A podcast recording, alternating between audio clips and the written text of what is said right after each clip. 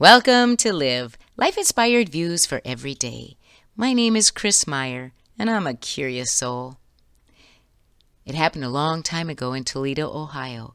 We were on our way home from vacation, and in the middle of the night, someone broke into our car, stealing all our kids' souvenirs and other treasures. We wanted to make sure the kids were able to heal from the violation of being robbed. On the way home, with a plastic covering the passenger window, I was reading the book, All I Need to Know I Learned in Kindergarten by Robert Fulghum. There is a story in the book about someone who believed there had to be more good people in the world than bad. So he dressed himself up as a rich person from another country and rode the New York taxis, which at that time were notorious for cheating customers. Out of thirty-seven taxi drivers, only two cheated him. Most of the time, they would say, "Hey, buddy, you don't need a taxi. Just walk down two blocks and over one." He said, "There truly are more good people in the world than bad." So many of our beliefs or assumptions boil down to one word: perspective. Our perspective about most things is influenced by past experiences, education, our values, our culture, preconceived notions, and what is happening around us today. Social scientists tell us that your percep- perception constructs your reality. Isn't it curious how often one chooses the negative perception to color our reality? Is it self-protection? I wonder.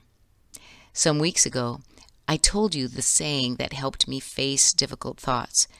Those who fear they will suffer already suffer what they fear. So might we also live by, believe the best, and you will find it. Another story. A man was moving into a town one day. On the way into town, he saw a farmer on the side of the road working on his tractor. He stopped and explained that he was moving into town and asked the farmer what kind of people he would find in his new town. The farmer asked him, "What kind of people did you come from?" To which the man replied, "Huh, I was glad to leave them behind. Do you know that they would stab you in the back if you weren't looking? No, I'm I'm a lot better off without them in my life."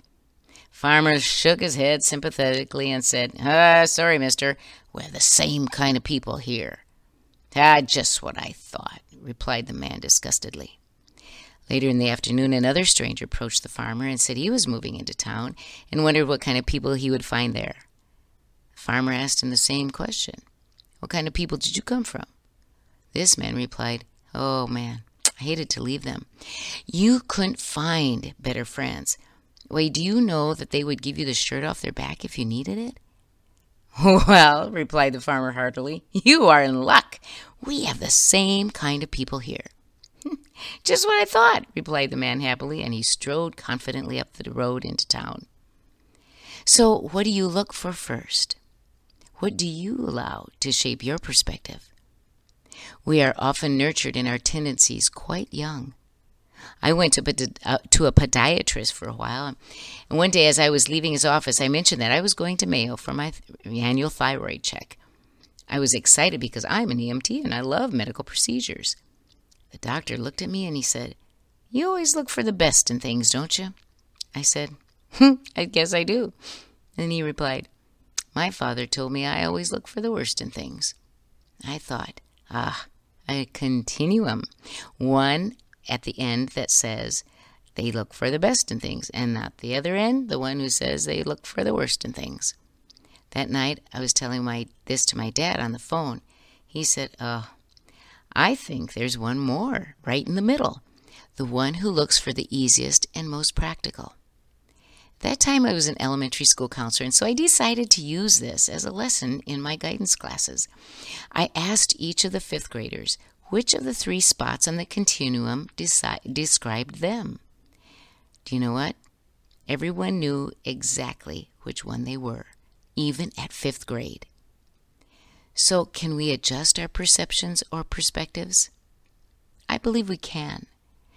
When was the last time you changed your view on something or of someone? The three hardest words are often, I was wrong. I believe it is vital for our relationships to practice the art of willingly seeing another's perspective and studying it to see if ours is the right one, or if perhaps we can find a meeting ground. Isn't that a richer way to live in harmony with others? We don't have to do, agree, but we can seek to appreciate another's perspective, which lightens our spirits and builds a bridge. This week, write down, believe the best, and you will find it. Put it on your bathroom mirror and let it guide you as you shape your perspective throughout the day. Join me next Monday for Live, Life-Inspired Views for Every Day. I'm Chris Meyer, and I'm a curious soul.